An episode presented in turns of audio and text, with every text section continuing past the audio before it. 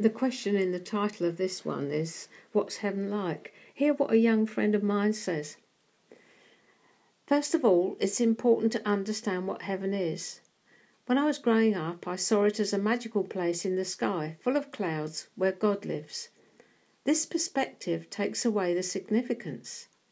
Heaven is God's kingdom. In being so, it's totally holy, wonderful, magnificent. It's filled 100% with majesty and it radiates His glory.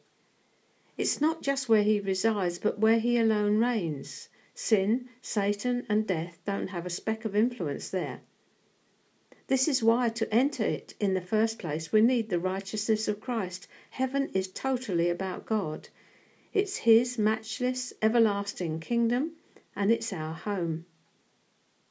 Once we fully understand where we're from, we know who we are in Christ, and everything flows from that. Our down- downside as humans is that we've grown up on earth. We express the culture and customs of our worldly sovereign state. It'll take forever to wholly accustom to the culture of heaven. God wants to use us here on earth. We ain't got forever. So here's the good news.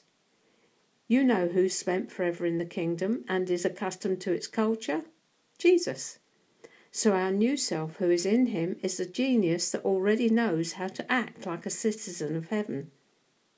Live in and through the new self and we'll be ready encapsulates the journey, really. Thanks, Greg. And thank you, Father, for making it so clear. It's all about you. Thy kingdom come. Amen.